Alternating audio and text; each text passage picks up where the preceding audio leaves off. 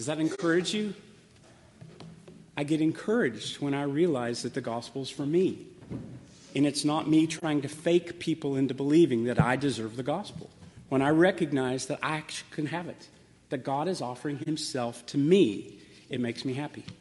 It makes me easy. It makes me take a breath because suddenly it's not about appearances, it's about reality. And that reality is that Jesus is clean and He has offered Himself to us. So we're going to look again in the Gospel of John. So if you'll turn in your Bibles to John chapter 1, we'll read through verse 14, and then uh, the message is from 12 and 13 today. In the beginning was the Word, and the Word was with God, and the Word was God. The same was in the beginning with God. All things were made by him, and without him was not anything made that was made. In him was life, and the life was the light of men. And the light shines in the darkness, and the darkness comprehended it not. There was a man sent from God whose name was John. The same came for a witness to bear witness of the light, that all men through him might believe. He was not the light, but was sent to bear witness of that light. That was the true light, which lighteth every man that comes into the world.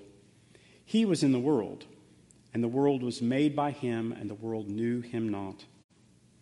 He came into his own, and his own received him not. But as many as receive him, to them gave he power to become the sons of God, even to them that believe on his name, which were born not of blood, nor of the will of the flesh nor of the will of man, but of God. And the Word was made flesh and dwelt among us, and we beheld his glory, the glory as of the only begotten of the Father, full of grace and truth. So we've seen that the Lord Jesus is God Almighty, and that this prologue of John is telling you who the Jesus is that he's going to depict. Jesus, his friend that he actually knew, that he saw day by day, that he saw speaking and teaching and healing and tired, and he saw him in every part of his day for years. And he knew that this was God. Very, very amazing. And as he now is trying to, to write this down, this gospel, this, this revealed uh, plan of God, in the person of, the, of, of God the Son, John had to start with monumental uh, effect. That this is God's communication. He's the Word. He is God Himself, but distinct from God. He's God the Son. These are, these are ideas no man had ever thought. No one had ever considered in, in all of history that He was showing that the Lord Jehovah has come down to meet his people, as had been the, the plan throughout the entire Bible. And who was this Jesus? And who is it that he's going to spend uh, chapter after chapter showing us? He is God. And he is not just God, but he's life. And he is life to us. And he's light that we might actually see what reality is, that we can know what real is. And this light that, that Jesus is, is shining on various things. So we saw last week that it's shining on unbelief, that there is a world that rejects Christ, that, the, that it's not about thinking something through, it's not being intelligent, it's not being rational, it is, it is believing or not believing.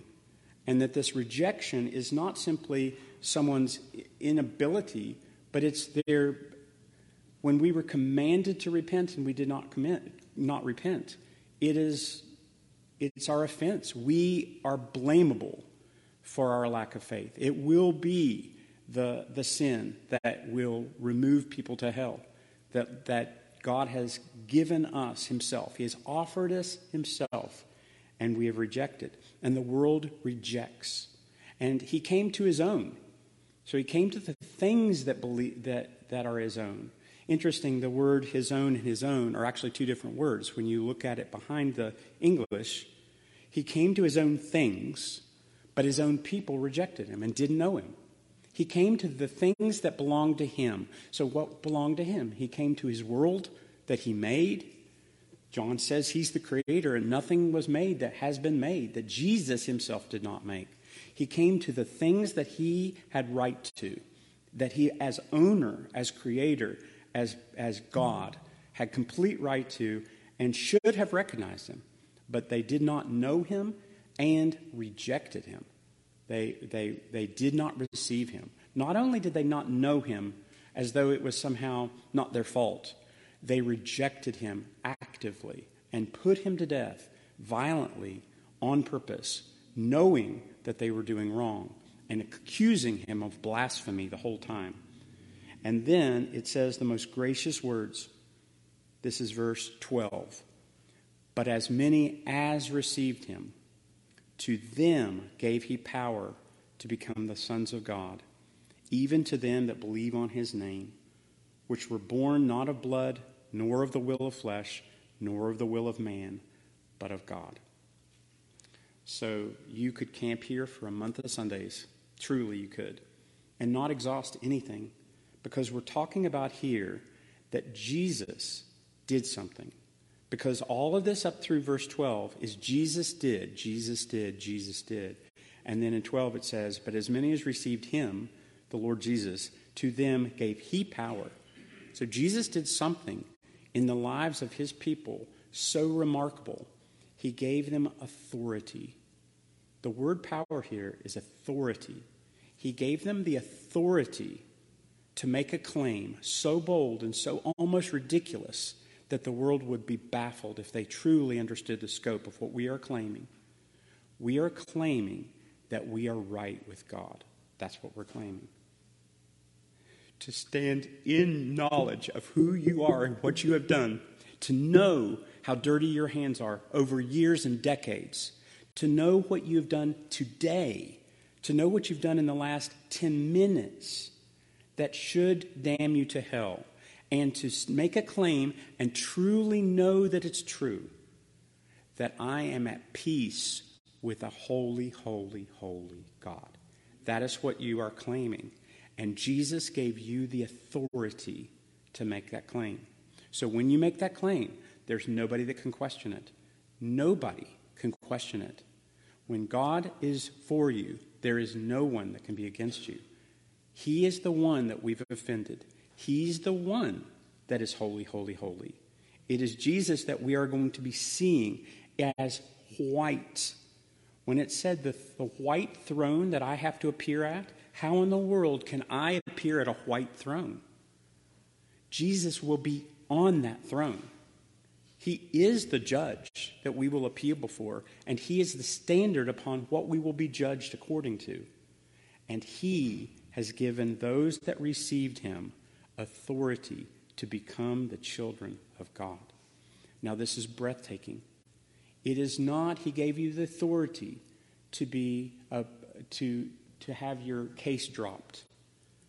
It is not, he gave you the authority to be pronounced um, innocent or, just, or as though somehow you do not have to be punished.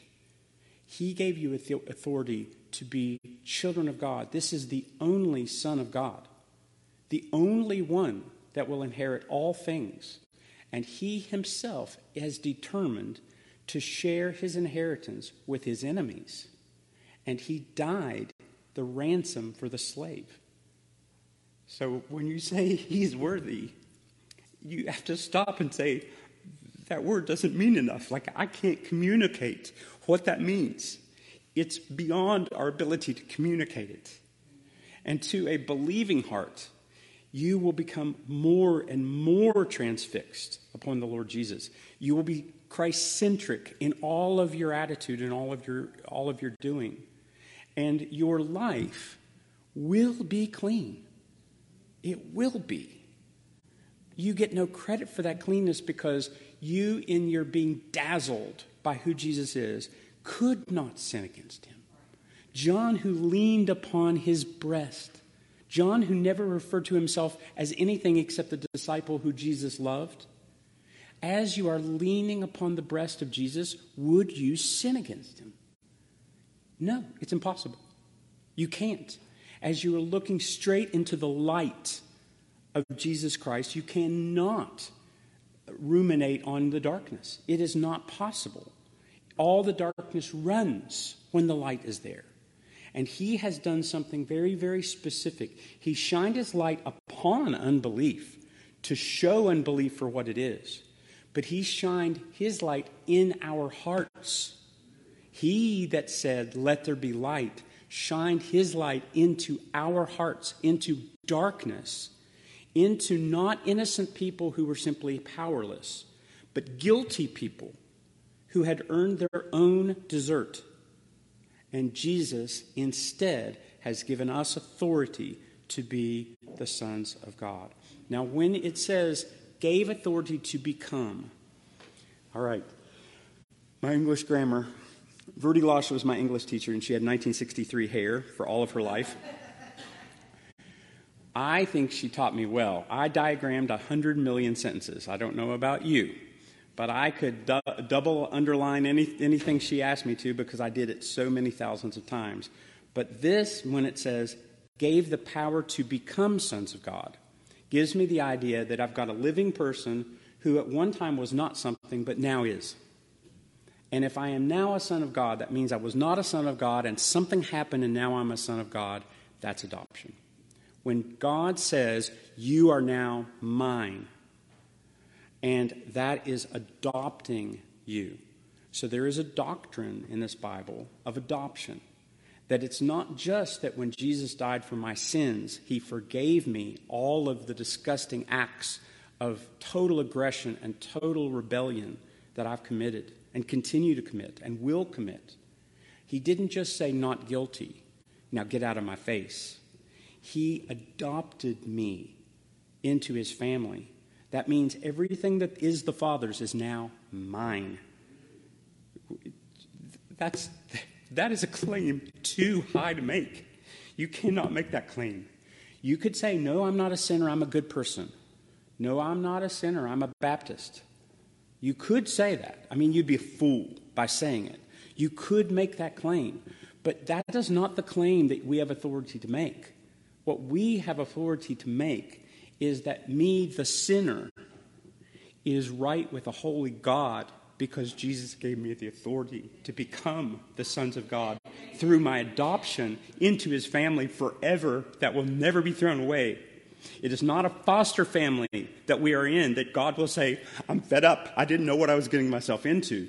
I thought you would be good. I forgave you all of your sins. You should never have sinned again.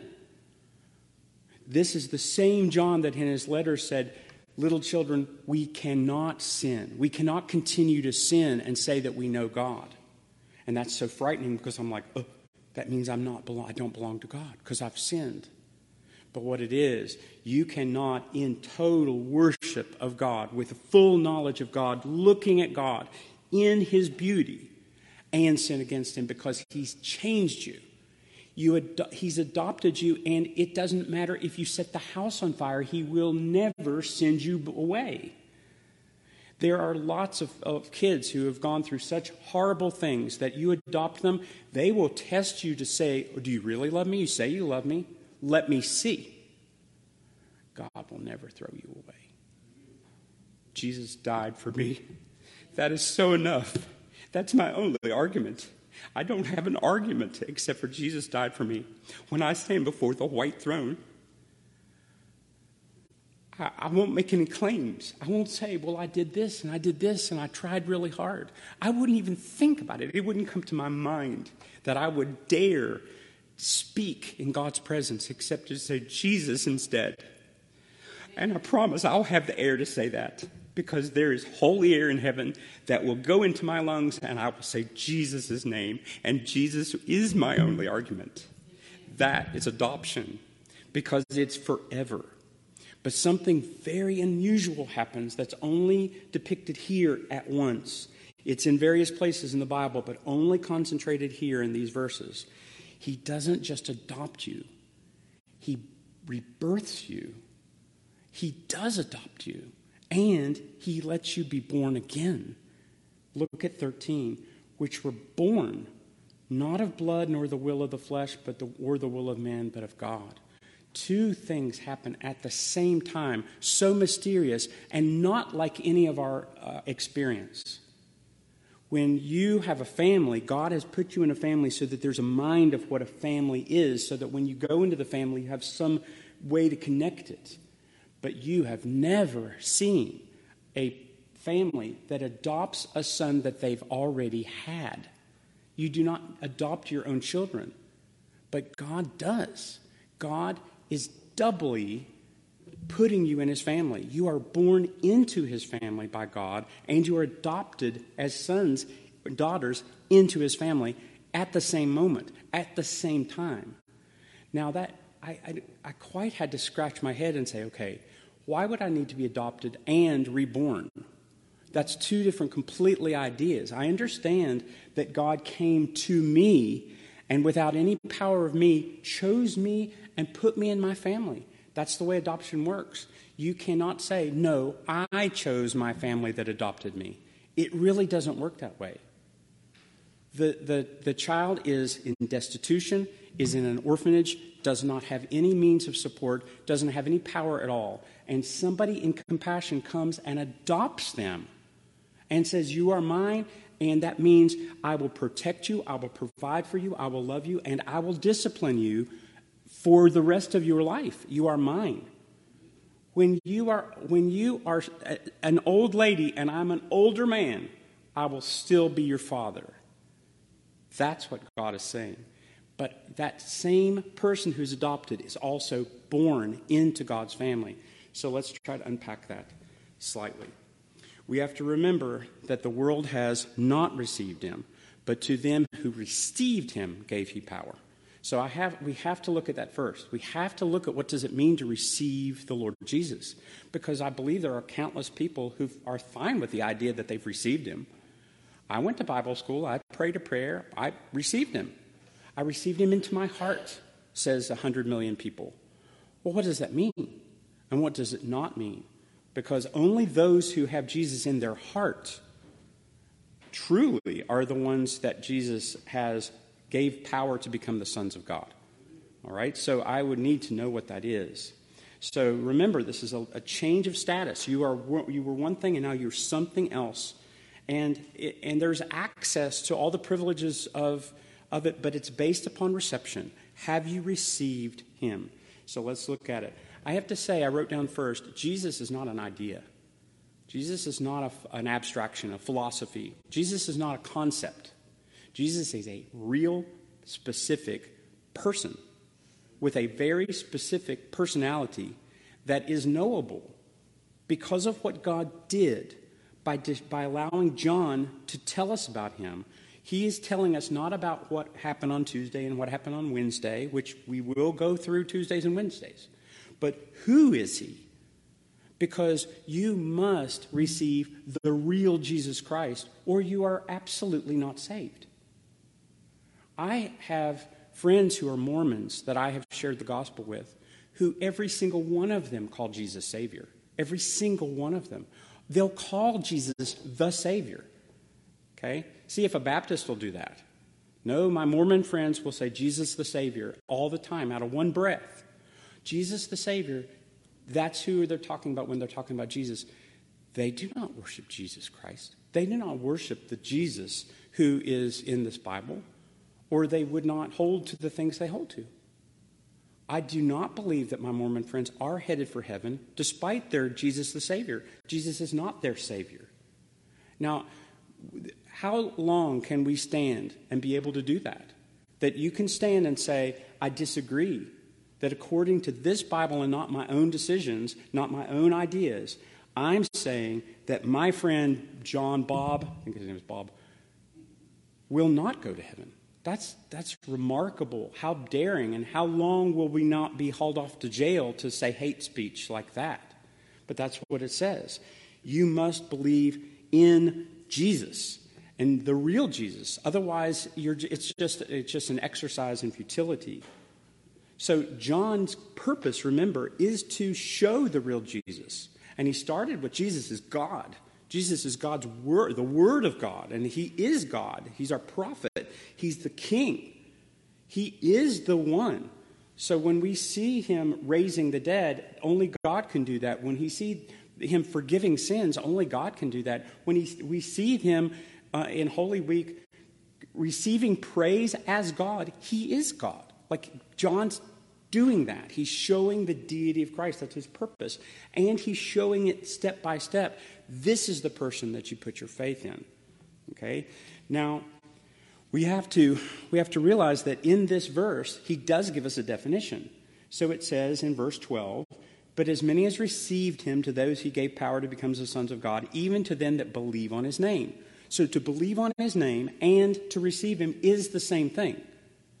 Now, I would imagine that people preaching the gospel in English, if they could change one word in the English language, it'd have to be the word believe. Because the word, the word believe is not the same. It's, it's a little weird. To belief and to believe on is completely different. It's a different word, it's a different action. A belief is when you count something as true, all right?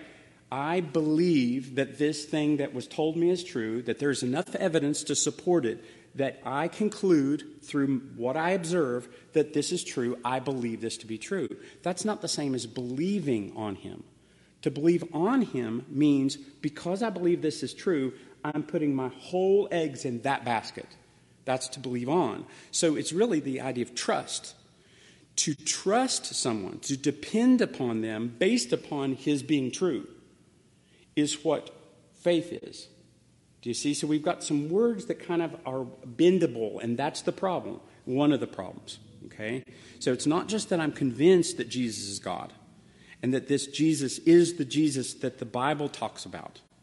It's not just that, that, that acquiescence, it's way, it's way more than that. I am putting my whole life, I'm staking everything on that.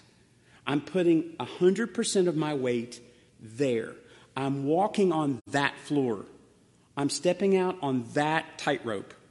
Will it hold me? Do I believe it or not? Do I step out on it? That's what it is. Jesus, if it is you, call me out to you. That's real faith. And then to put your foot onto water, that's trust. Because you know you can't trust water. You can't trust water. Water doesn't hold you up. But when you say, If it's you, will you call me out to you? Then you step out. That is faith. And believing on Jesus is the same as receiving him. To receive him is to put your faith in him, to depend on him exclusively, not in addition to a lot of other things. And there's a problem the exclusivity of Christ. Anything that's not Christ, I reject. If I'm not Christ, I reject myself. If my morality is not Christ, then I reject morality. Not that I don't do right, but I do not put my faith in my doing right. You do not put your faith in how much you pray. You don't put your faith in how good you are. Now, that can be evidence of whether you're alive or not. And I promise I, I look daily at my, my failures. I look daily at at the things that I see, is there evidence that I belong to God because there should be life here? All right? So I'm not saying that I do not try to do as God says, but my faith is not there, I promise. When I stand before the white throne, I will not say, Let me tell you all the things that I did. No, throw them away. God, don't look at anything that I've ever done right because if you look at the things I've done right, you have to look at everything I've done wrong. Uh, God is not Allah. I promise. God does not weigh you in scales. You have been found wanting in your entirety, and all of you must go to hell unless Jesus Christ is your Savior. That is your only hope. There is only Jesus. There is not seeking God on your own. That's religion, and religion will be one of the many, many ways that you can, that you can enrage a holy God. And that doesn't seem even possible that you could say, oh, you should be good and you should do right and you should live by the Ten Commandments. No. You should have Jesus as your Savior and be so daggone thankful that your life changes. Because how would I dare offend God when I know what God's will is? And if I don't know what God's will, then I get out of bed 30 minutes earlier and I find out what God's will is. That is what you do until we die, and then we see the Lord and we live in power forever. That's it. We are just as saved now as we will be in a million years. And that means that we have all things given to us because he gave us the right to become the sons of God. That is his doing, not ours. And we have to know that Jesus offered himself to us, that it was God who put Jesus forth to be the propitiation through faith in his blood. So I have faith in his blood. I put all of my efforts, all of my, all of, I stake everything, my eternity, on the fact that Jesus' blood spoke for me in front of God. And that for that reason, God is not offended with me. And when I pray, I do not pray cringing and holding my hands over my face as though somehow God has to endure me. No, you are accepted in the beloved freely, perfectly, entirely, forever. You can't do anything except please God as you are trusting in your Savior. So you, repent, believe, and be released. That is what the gospel is. And as you hear it, it's air in your lungs. As you teach it to yourself, it is encouragement to your walk. As you preach it to your children, there is hope for them. That is how it works. So when you say that, that God did that, and it's Jesus who offered himself, here I am. Psalm 40 we, we, we saw before. My, I present myself to you. I will live in this world. I will perfectly meet your, your law. I will love you with all of my heart, soul, mind, and strength. And those who put their faith in me are my inheritance. Why do we preach to the masses? Are we so concerned about their souls? We might say yes, but I promise the more you love God, the more you will be jealous for God's reputation. It is right that this place be crowded, that the floors sink and sag, because Jesus is worthy to have a hundred million people praising him. It is not, it's not about us, it's not about the wicked people that will one day endure their own punishment. That is not why you evangelize. You evangelize because Jesus is worthy of all of us. He saved this entire, his, his life was the Savior of the world, John says. Why? should he not have worshipers in spirit and in truth? That's why you evangelize. You do not evangelize in a man centric way, you evangelize in a Christ centric way. It is to Christ's glory that there be more people to, to have a testimony to say, Jesus is everything to me. Okay? That is why we say it. So, John is saying to receive Jesus, just in the few verses that we've already read, up to verse 13, is that you receive him as the Word of God. He is the authority, he's authoritative. And we live in a postmodern world where there is no authority, there's no, there is no floor anymore. Anything goes, anything is defined to be anything it wants to be. There is no right, there's no wrong. A, an author who wrote a story, doesn't matter what he thought, I can make that story mean anything I want to. It's like walking into a modern art museum and going, oh, wonder what that is. Oh, that's, uh, you know, I think that's a hurricane or I think that's spaghetti. I don't know what it is, but to me, I like it as, and I think it's this. No, there is a way that God has presented the world, there's a way that God made the world. Do I say that He has the authority to say what morality is? Do I say He has the right to say what right is and what wrong is? Do I say, no, I have the authority to say that God was right in this way but wrong in this way? What an idiot. God has the authority. Is Christ my authority? Is he the Word of God that's true? This is what verse 14 says full of grace and truth. Is Jesus Christ my authority? If you cannot say yes to that, you've never received him. There is no reception unless he's the authority. He's not your Savior and not your Lord.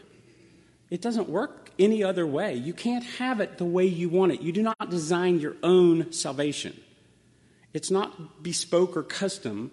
It is what God has offered you, and He offered Jesus Christ in His entirety to you to completely replace you in front of God, and you get to live while you get to cake and eat it too. You have Jesus' righteousness and your person. You are not obliterated. We're not, we're not Zen Buddhists who want to, to be dissolved into the consciousness of the universe. In a hundred million years, like it or not like it, the me that I am me will be me. But I'll be sanctified, thank the Lord. I will not be a sinner. I will be glorified, but I'll still be me. God does not obliterate your person. He replaced your, he replaced your record with the spotless record of Jesus Christ. The second thing that I'm just pulling a couple of the things we've looked at. He's God. So when the Jehovah's Witnesses who are Jesus, Jesus, Jesus, Jesus is not God. He's one of the gods, like you could be. That's not, he, there's not reception. You do not say, I'm going to make him anything I want him to be. I can create him in my own image. I can make my Jesus this and my Jesus that. How in the world can you look at all of these people saying Jesus and everybody's like, well, wait a second, but you hold to this and don't do this and do this instead? I can't see it yes, we judge each other. And I tell the teenagers every day, what do you mean, don't judge you? Of course, I'm judging you right now. I'm judging you, so would everybody else in the world, and you're judging each other. Of course, you are, and you will be judged. So that means find out how, how that you live your life, and you live it that way. If you, if you, before you get to the courthouse, you meet up with your adversary. Because once you get there, you will pay every penny. If, if they have power and you don't, you need to make sure that you are right with your adversary. And God is your adversary.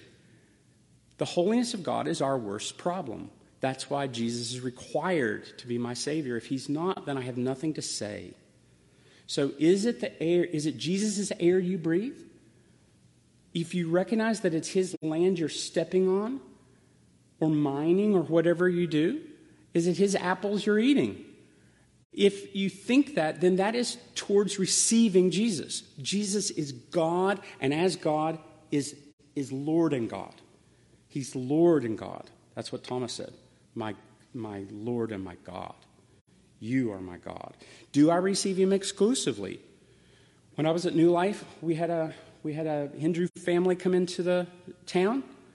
And within just a few weeks, all of the children at the Christian school had received Jesus. And I told the people, I was like, listen, a Hindu can receive Jesus so easily because they have 100 million gods. What's another God to 100 million? It's just another one.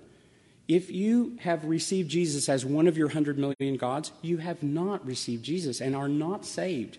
You do not have any hope because it's an exclusive. All of your bets, you don't hedge your bets. You put all of your bet, you put all of your, your, your pile on that number. That is it. You have one choice, that's it. You do not say, I'm going to spread it out and diversify my portfolio. No, God doesn't accept a diversified portfolio. Jesus will be everything to you because that's the only way that Jesus is truly worshiped. Worship means worth, it's worthship.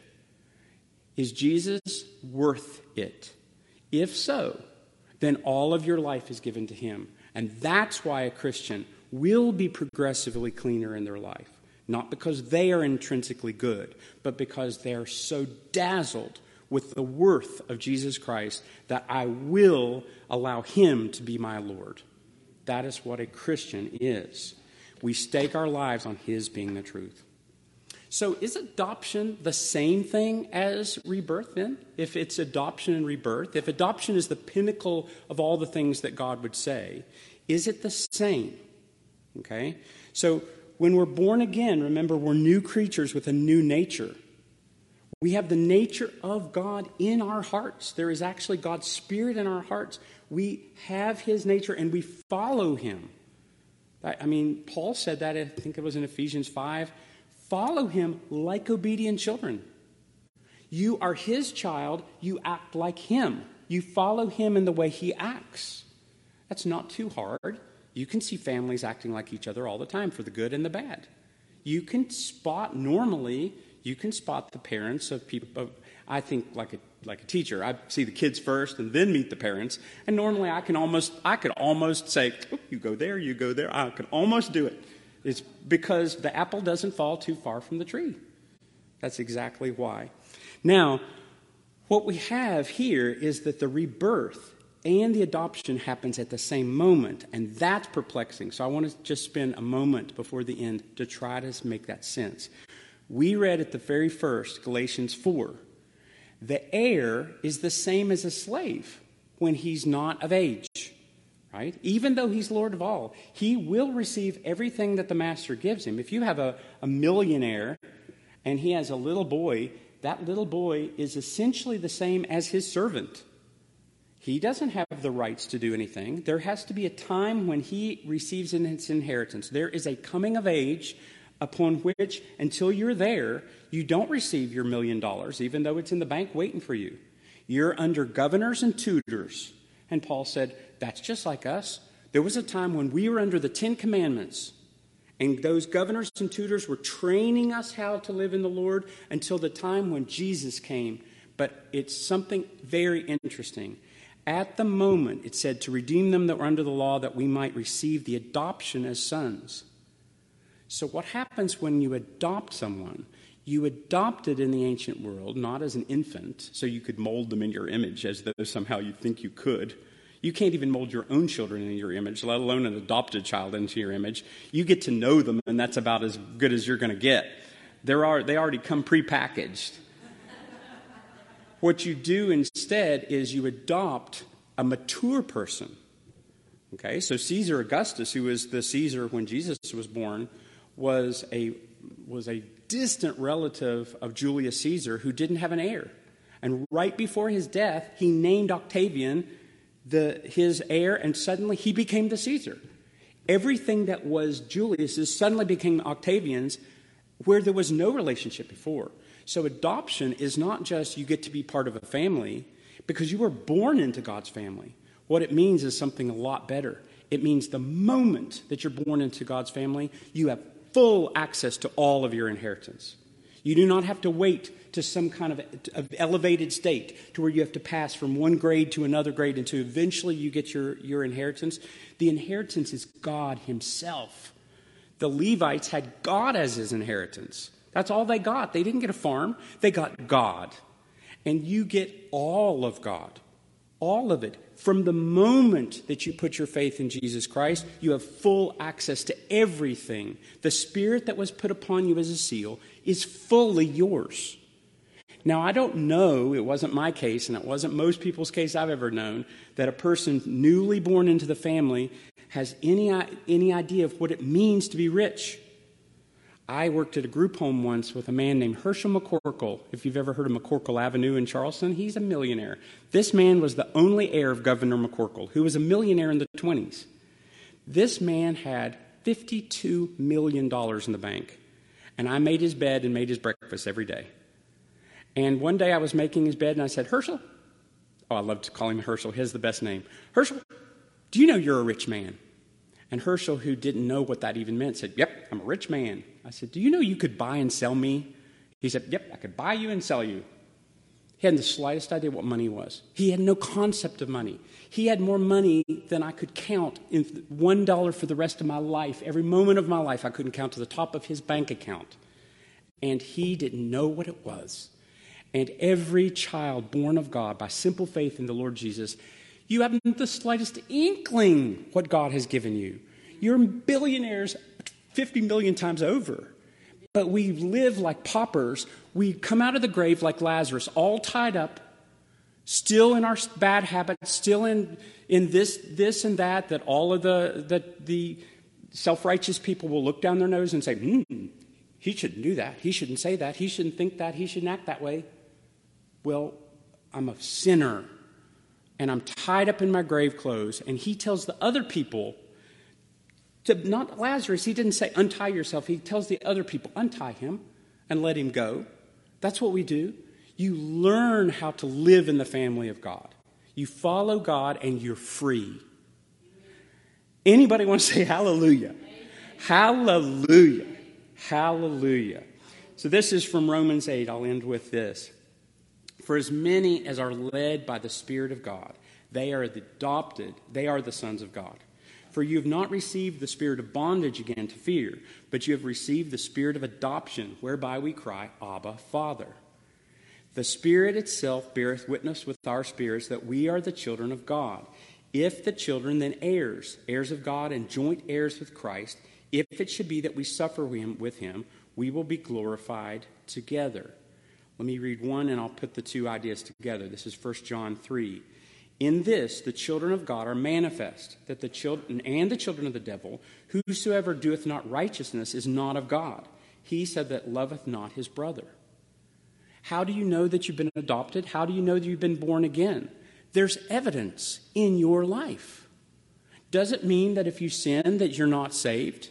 No, it doesn't mean that at all because you will find sin all the time. But what it means is are you following God's spirit?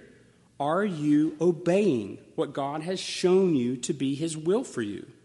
As you take your steps, feeble as they are, towards him, that's evidence that you're children of God. It's not, did I sin? Oh no, I must be damned. I think I'll just eat the whole box. I don't know, did you, have you ever sinned that way? Just one chip just won't do. I'll just eat the whole bag. It doesn't matter. Okay? I've already, I've already blown it anyway. People do that in their lives. Don't tell me they don't. I've already blown it anyway. I might as well just go whole hog. And they do. That's not what a Christian does. A Christian is chewing on the chip and going, Oh God, I've offended you. I was never